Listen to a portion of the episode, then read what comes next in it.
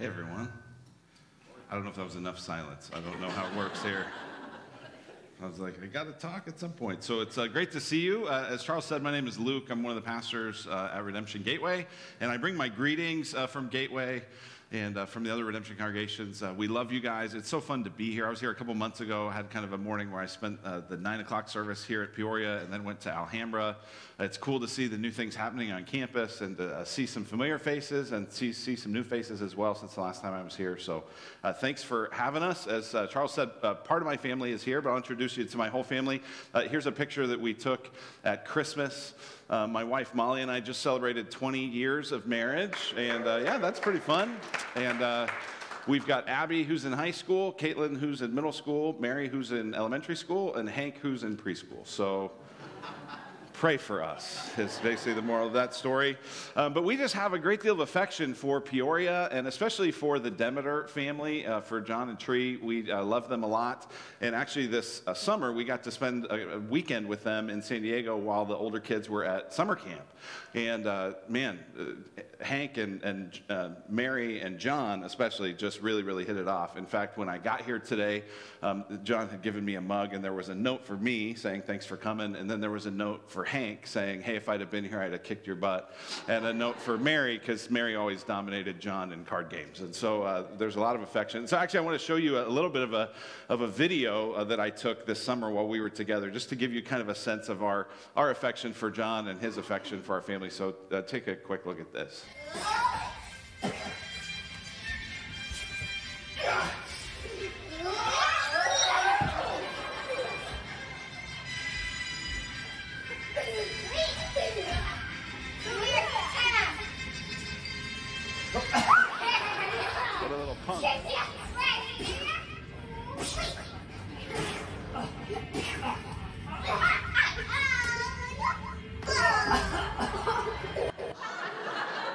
So there's Hank uh, making his pew, pew, pew sounds, you know, like uh, Spider Man or something. The thing I also want you to know about that, you heard the Superman music playing in the background. That John had put that on in the room to create the perfect environment for the epic battle that was going to take place. So, uh, anyway, we, uh, we love you guys, and it really is fun to be here and to be together. Um, today, we're getting back into the Gospel of John. We've been plugging away as redemption at the Gospel of John for a couple years now, and we're about to hit the home stretch. And uh, we're going to get into this part in chapter 17 where Jesus is praying for, for glory, for, for God's glory and his glory to be made manifest. And when you experience glory, it usually moves you. You don't usually experience glory and just sit still. Sometimes it moves you in the smallest of ways. You experience something glorious and it gives you goosebumps. Other times it's much bigger, right? Like I think about these moments when you watch the NBA when someone crosses someone over or goes in for a big dunk and the whole bench goes, Whoa! right? Everyone gets off the bench as soon as the big slam happens because when you see glory, it moves you. Uh, you see this sometimes when you watch concerts, right? If you see a Taylor Swift concert or a One Direction concert or something, there's all these girls fainting, or maybe boys fainting, I don't know, but there's fainting that happens because there's glory in the presence of uh, Justin Timberlake or whoever it might be. Um, I experienced this when I was seven years old. I grew up in Denver, Colorado, and uh, for me, the, the ultimate sort of hero in my life growing up was John Elway. He was the quarterback of the Denver Broncos. I think you could argue the best quarterback ever maybe second best after Tom Brady. I don't know, but uh, but he was great, and he was like the the pinnacle in my world. And when I was seven years old, I was at a restaurant with my family. We were out to dinner, and we looked over, and across the restaurant was John Elway. He was there eating in the same restaurant as us, and I was seven and adorable. And so my parents were like, "Hey, Luke, you should go over there and say hi and ask him for an autograph." And when you're in the presence of glory, you move. And I moved underneath the table and started hiding. I was there was no way I was going to go over there and talk to John Elway because when you see glory, it moves you. And I've, actually, the way that it moved me is usually the way that it tends to move people in the Bible. When God shows up, when angels show up, when glory shows up, they tend to eat carpet. Right? You get down, you get low right? When Jesus d- displays an incredible work uh, of, of gathering up all these fish after Peter and his friends had spent the night fishing and caught nothing. And they gather all these fish so much so that it begins to sink the boats. What does Peter do? He says, I'm an unholy man and I'm in the presence of a holy man, and he gets down on his face. Because when you experience glory, it moves you. This makes me think of Isaiah chapter 6. In Isaiah chapter 6, Isaiah is brought into the throne room of heaven and he sees God high and lifted up and exalted. And there's these uh, cherubim and seraphim flying around. And it says, uh, they're saying all the time, day and night, Holy, holy, holy is the Lord of hosts. The whole earth is full of his glory. And it says that the train of his robe filled the temple and the foundations of the temple shook and the voice of him who called, and the house was filled with smoke. And what is Isaiah's response? His response is, Woe is me. I'm lost. I'm a man of unclean lips. I dwell with a people of unclean lips, and my eyes have seen the King, the Lord of hosts. Now, what's amazing is Isaiah was a professional talker. And he says, What does he say? I'm a man of unclean lips. Even the very best part of me is terrible in the presence of glory. Now, why does the earth quake in Isaiah? Because when the glory of God shows up, the glory, glory, one of the ways to translate glory in the Old Testament is to talk about its weightiness. C.S. Lewis talked, wrote had a book called The Weight of Glory, that the weightiness of God shows up. And so oftentimes when the glory of God shows up, there's an earthquake. You see this on the cross. Jesus dies and the earth quakes. Why? Because it's a moment of glory. Glory is weightiness. Glory is significance. Glory is substance. Glory is splendor. Glory is honor. And today we're going to look at Jesus praying related to glory. This is the final hours before the cross. And you could actually say that John 17, if you have your Bible, make sure you're with me in John 17. John 17 really is, uh, uh you could call it the other Lord's Prayer.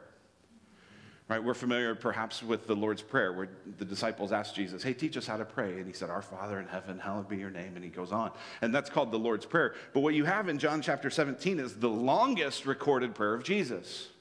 So Jesus is hours away from being betrayed, from being arrested, from being falsely accused, from being whipped and flogged and scorned and hung on a cross and crucified. He's hours away from that. And here we have the backstage pass the behind the scenes look. What was Jesus praying for in these moments? And so this week and the next uh, three weeks, really, we're going to look at this, this prayer of Jesus. We're going to see this week how Jesus prays for glory. Next week, we're going to look at how Jesus prays for his disciples, those who would follow him. And the last week, or the third week, we'll look at how Jesus prayed for his church. But today, how Jesus prays for glory. And this uh, whole prayer in John 17, commentator D.A. Carson, he sums it up this way. He says, In some respects, this prayer is a summary of the entire fourth gospel to this point. Its principal themes include Jesus' obedience to the Father, his glorification of his Father through his death and exaltation, the revelation of God in Jesus Christ, the choosing of the disciples out of the world, their mission to the world, their unity modeled on the unity of the Father and Son, and their final destiny in the presence of the Father and the Son. That's all the stuff that John has been about up to this point. And now we have his prayer. So here's the big idea today. Here's the main kind of takeaway is that Jesus is glorious and he invites us to know him. Us people of unclean lips, us people of unclean lives, us people of unclean motivations. Jesus is glorious, and he invites us to know him. So let's pray. Let's ask for God's help as we unpack his word today. Father, we do come to you and pray that you would reveal yourself in glory.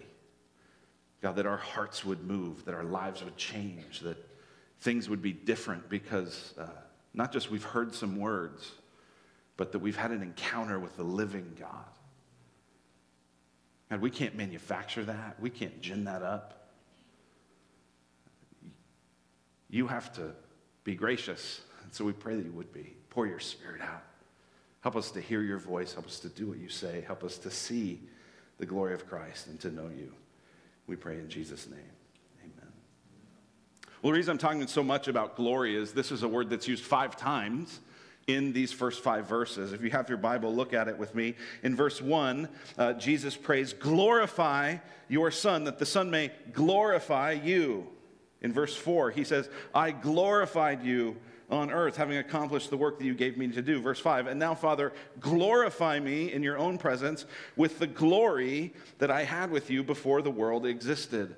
All of this talk of glorify, glorify, glorify your Son, so the Son would glorify you. So you get the idea that there's kind of this cycle of glory that the Father glorifies Jesus, so Jesus glorifies the Father, and the Father glorifies Jesus, so that Jesus glorifies the Father. And this is just kind of happening throughout all of eternity that God is this triune person, this triune uh, collection of persons who are forever enjoying one another, honoring one another, glorifying one another. Jesus says, verse 4, I glorified you on earth. Now glorify me again with the glory I used to have with you. And the cycle continues. But what I want to show you in this passage is, is five ways that Jesus is revealed to be glorious. It's one thing just to say, glorify me. It's another thing to say Jesus is glorious. But let's, let's get into it. Why is Jesus glorious? What makes him glorious? Five things we see about Jesus' glory. The first is that Jesus is the Son of God. Jesus is the Son of God. Look at verse 1. Jesus had spoken these words. He lifted up his eyes to heaven and said, Father, the hour has come. Glorify your Son, that the Son may glorify you. You, in our culture, we, uh, we meet someone new for the first time. Perhaps you and I will have this conversation today after the service as we connect. And I might ask you, I might say, hey, what do you do? That's what we say when we meet someone. Hey, what do you do? Because a lot of the way we kind of think about our identity and kind of who we are, and just at least at a basic level, maybe hopefully not at a deep, deep, deep level, but at least a basic get to know you level is, is what do you do? In this time, in ancient cultures, in Jesus' day, the question would have been, who's your father? And, and we view that, especially those of us from Western cultures, if you're from more of an Eastern culture, this might even be still a more relevant question, kind of your family connections. But, but in Western culture, it's almost like a threat. Who's your, who's, who's your daddy, right? Like, uh, but, but this is, and for those of us who follow Jesus, we hear Jesus talk about himself as the Son. We hear Jesus teach us to pray, Father, and we forget how revolutionary. Nobody called God Father in Jesus' day. This was scandalous. This is a revolutionary claim. Father, Father, calling himself the Son of God. And you go, well, what's the big deal? Well, let's ask the Jews who heard Jesus. Look at what we saw earlier in John chapter 5, verse 18. It says, This is why the Jews were seeking all the more to kill him, because not only was he breaking the Sabbath, but he was even calling God his own Father, making himself equal with God. The Jews heard Jesus call God Father and said, I get what he's saying. By saying that he's the Son of God, he's claiming equality with God and equal status with God. Jesus is glorious because he is the Son of God. Second reason Jesus is glorious in this text is that Jesus is the suffering servant. We see this in verse 1 and in verse 4. In verse 1, look at what Jesus prays. He says, Father, the hour has come. The hour has come. Now, in John, in John's gospel especially, th- this hour is always described as this moment of suffering. And Jesus, over and over throughout the Gospel of John, has been saying, My hour hasn't come, my time hasn't come, it's not time for me to suffer yet. It's not time for me to go to the cross yet. In chapter 2, verse 4, at the wedding at Cana, he says, My hour has not yet come. In chapter 7, verse 30, he says, It says, His hour had not yet come. In chapter 8, verse 20, it says, His hour had not yet come. And then in chapter 12, after these Greeks, these non Jews begin to inquire about Jesus, it said this The hour has come. And that's what sets in motion this whole last chunk of this week of Jesus' life that John is focused on in chapters 13 through the end of the book is that finally the hour has come. And when that happens in chapter 12, Jesus says, What should I say? Save me from this hour? When you look at the agony of the cross, of course that's what Jesus would want. That's what anyone would want. In Matthew, Mark, and Luke, we see Jesus in the garden and he prays, Father, if this, if this cup could pass from me, please let that happen. Not my will, but yours be done. Makes me think of when I was in college. I went from uh, growing up in Denver to college at the University of Illinois, where I played baseball. And uh, actually, one of the guys that discipled me is one of the guys that John Demeter used to work very closely with in Athletes in Action. So, kind of a cool small world dynamic there. Uh, but in the fall and in the winter, uh, when we weren't kind of in our season, we would do workouts kind of all week long. And then we'd always have a Friday morning weightlifting workout. And then we were off the rest of Friday. We were off all day Saturday. We were off most of the day Sunday. And then Sunday night, we would do a terrible, like, kill you workout. I made the mistake, actually, I think it was like the second week of these workouts, because the first one was like, oh, that wasn't that bad. And the second week that we did it, me and a bunch of friends uh, decided there was this like sports bar that had like $1 brats. so you could watch the football games and have $1 brats. I think I put down like four of them. And then I brought them back up at the end of my Sunday night workout. I mean, it was agony. Like, like you, would, you would feel all this relief Friday morning, and then it was good. And as soon as you woke up on Sunday, it was like, uh oh, my hour's coming. They're gonna, because it wasn't about it wasn't about like skill or agility. It was just about can you survive this workout.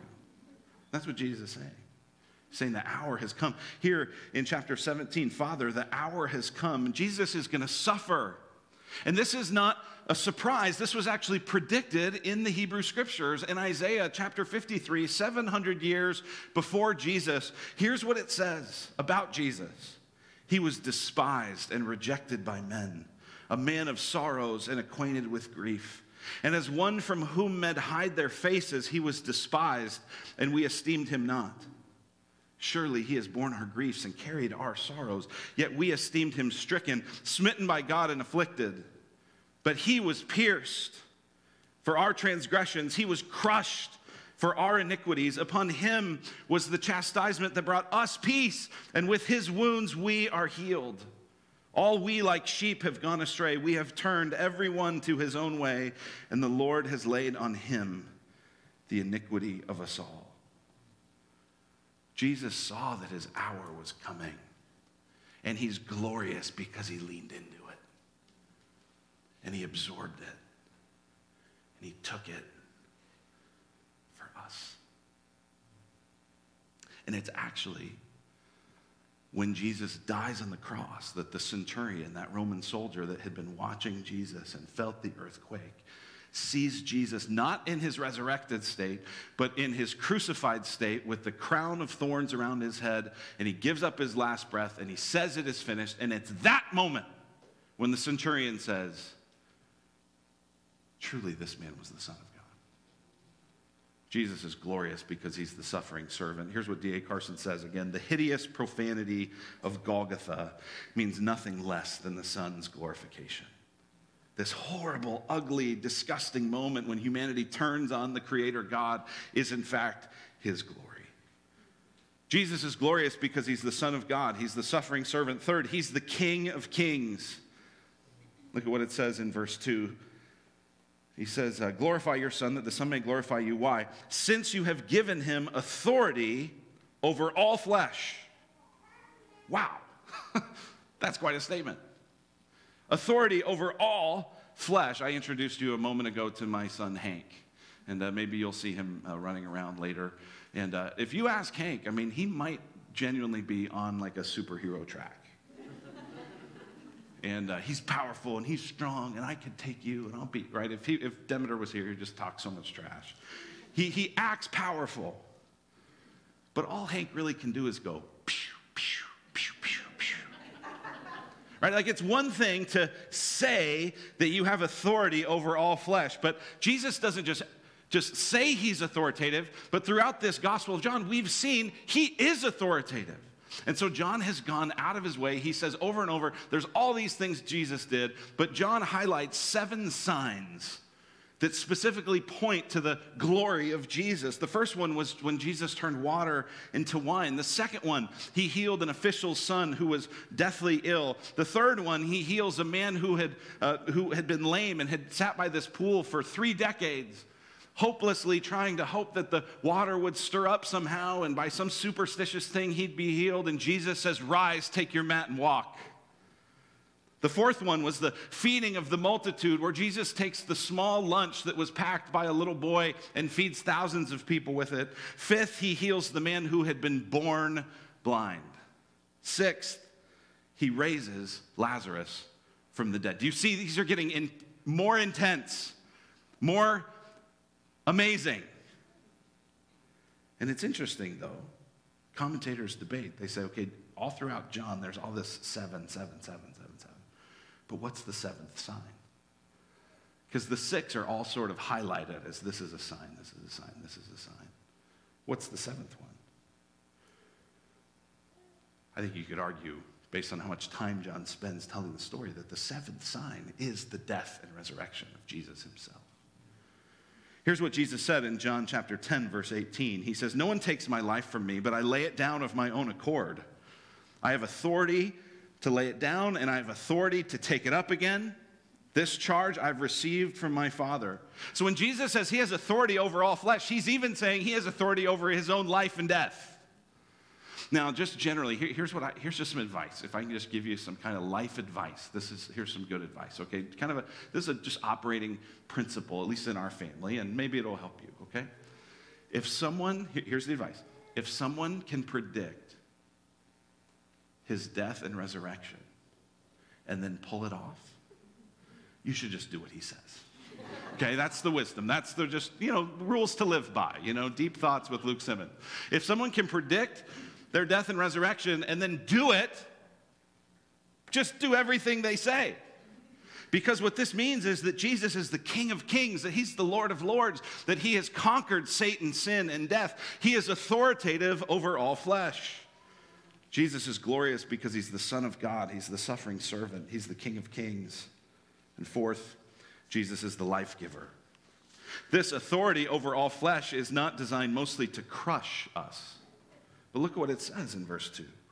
Since you have given authority over all flesh to give eternal life to all who you have given them.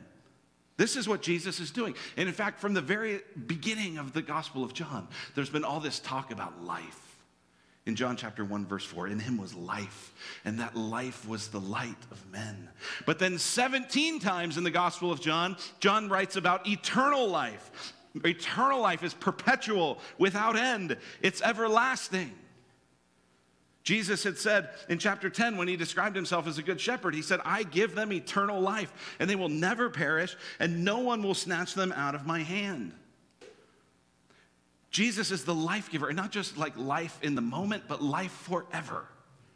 That's who Jesus is and what he's doing. It's interesting how there's all these, there's all this desire in us for eternal life, isn't there? One of our family's uh, favorite movies over the last few years has been Coco. I don't know if you've seen Coco, but it's just beautiful. The color's amazing. The... But it's all kind of based on this idea that, that your eternal life depends on you being remembered by your family. And they do such a good job with the movie that I want it to be true. But, but that's a lot of pressure.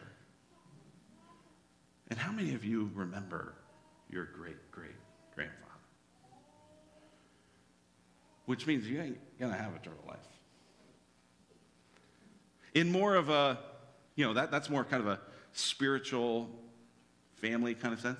But, but there's this still desire for eternal life in these places where it would say, hey, we're not really trying to believe in God at all, right? You think about all that's going on in Silicon Valley, all that's going on with the metaverse, all that's going on related to the future.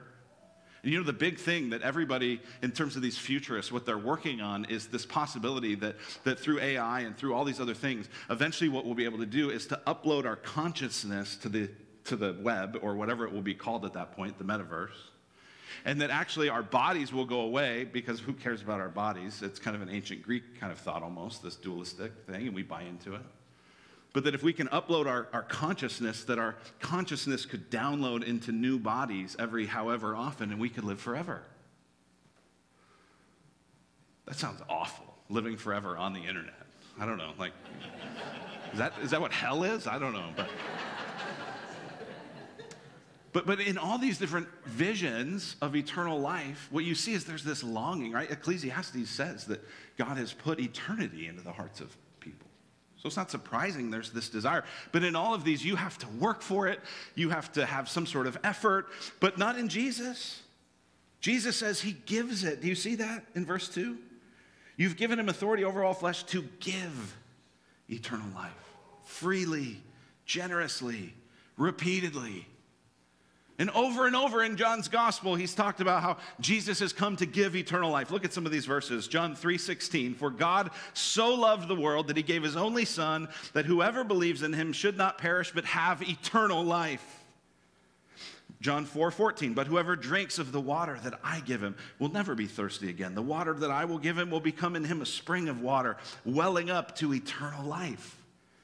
John 5, truly, truly, Jesus says, I say to you, whoever hears my word and believes him who sent me has eternal life. He does not come into judgment, but has passed from death to life.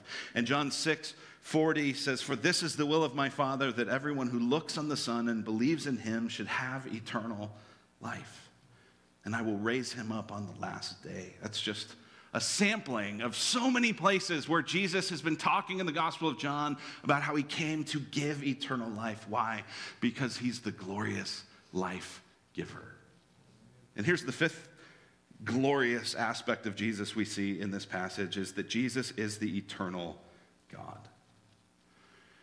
Maybe it's obvious by this point. Maybe we've picked up on it by this point. But Jesus makes it even clearer in verse 5. Look what he says. He says, And now, Father, glorify me in your own presence with the glory that I had with you before the world existed. Wait a minute, did I read that right? Read that again. Glorify me in your own presence with the glory that I had with you before the world existed. In other words, what Jesus is saying is before all of this existed, I was, I was glorious with you, Father. And so Jesus, in a sense, had to not take off his deity, but take off his glory as he lived among us. Right? This is why he can be, you know, everyone's like, eh, I don't know. Isn't that just, isn't that just Joseph's kid, the carpenter? Is he really that special? I mean, I don't remember him being voted most likely to be Messiah in high school. Ah, he seems kind of nuts. Right? Why, why is that possible? Because Jesus limited his glory. He didn't le- limit his divinity, his deity, but he limited his glory. And now he's about to be exalted on the cross, and he's saying, Father, restore to me my glory. Not, by the way, not taking off his humanity. You know, Jesus is forever from now, from the time of his incarnation, he's a human being. When you meet him, you'll be able to shake his nail scarred hand. He didn't lose his body, but he took his glory again. This is a staggering claim of Jesus. And again, Jesus isn't preaching here, he's just relating to his Father. Here's who he is. And if you want to know who Jesus is, he's the glorious one because he's the eternal God. And this brings to mind C.S. Lewis's just famous argument here about Jesus. Because some of us will just often go, well, I don't know. Jesus was just a pretty good guy. He was a miracle worker. C.S. Lewis says, no, that's not one of the choices. Here's what he says I'm trying here to prevent anyone saying the really foolish thing that people often say about him. I'm ready to accept Jesus as a great moral teacher, but I don't accept his claims to be God. That is the one thing we must not say. A man who was merely a man and said the sort of things Jesus said would not be a great moral teacher. He would either be a lunatic on the level with a man who says he's a poached egg, or else he would be the devil of hell.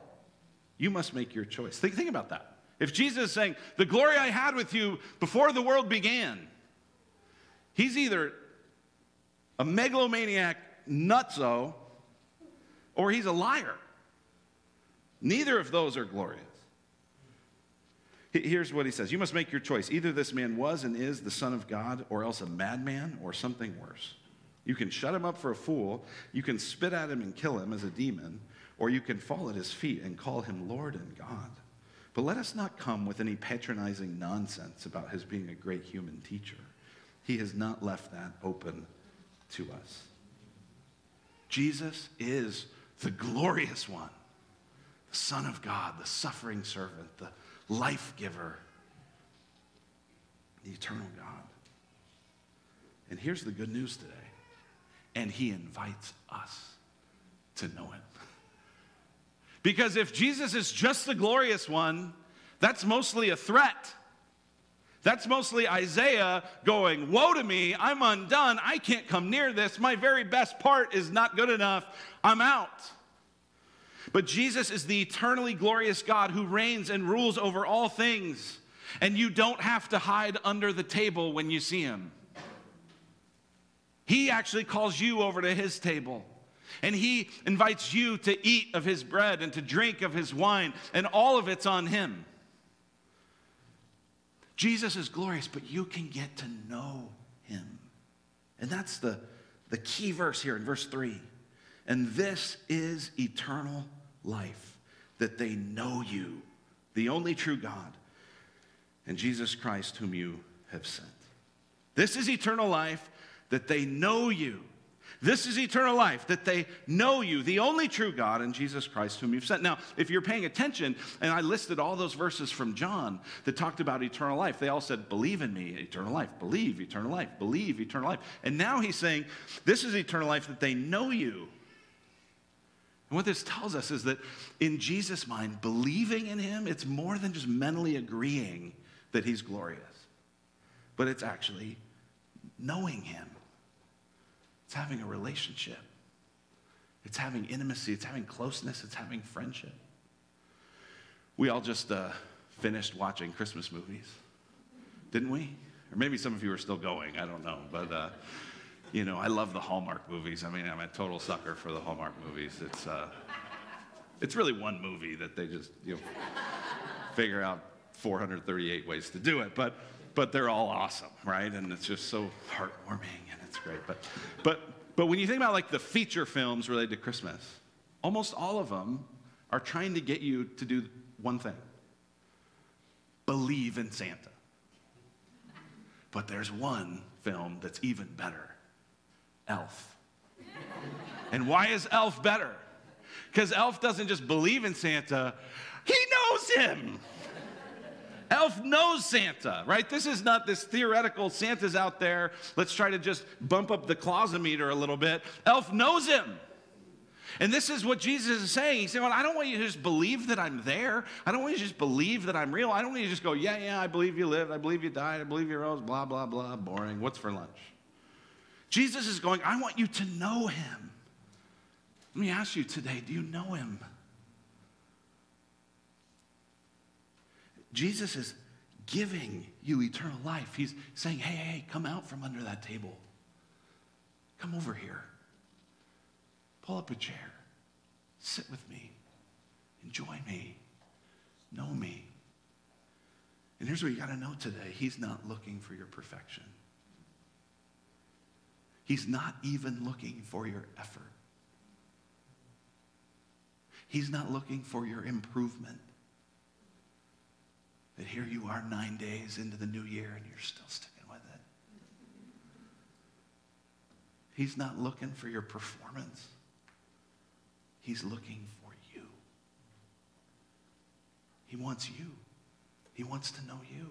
He wants you to know him. You and I, we, his bride. Isn't that amazing? That's what Jesus calls us. And man, there's sometimes I just feel like, man, we're a pretty ugly bride. But not to Jesus. It says in Hebrews 12 that it was for the joy that was set before him, that he endured the cross, scorning its shame. What was the joy? The joy was us. The joy was making all things new, where he'd enjoy heaven and earth again with his bride. This is the glory of Jesus. That he can make opponents into friends, he can make sinners into saints, he can make enemies into followers. Do you know him? Jesus is glorious today. We're going to sing some more songs in a moment. I'm sure we'll break bread and we'll drink from the cup. And we're going to do that as a, as a declaration that He loves us and that He knows us and that He's for us. So let me pray and then uh, I don't know if we're in another moment of silence, but they'll figure out what to do after that. Father in heaven, we thank you for the glory of Jesus. Thank you that you've revealed yourself to us. Thank you that you've made yourself known to us. Thank you that you are the Son of God, the suffering servant, the King of Kings,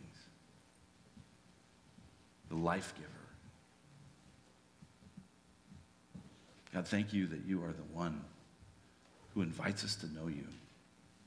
And so, God, we want to know you. God, for those who uh, don't yet trust you, don't yet know you, God, I pray that they would see the glory of Jesus today and see that everything that he did in his life that we've talked about is what he wants to do for us.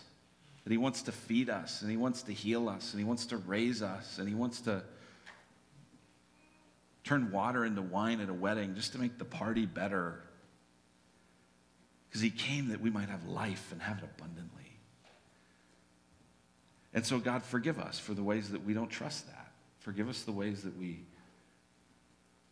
seek to find life elsewhere. We dig these empty holes, but God, you still come for us in your grace. And we thank you for that. And we pray now that we would enjoy knowing you. We pray in Jesus' name. Amen.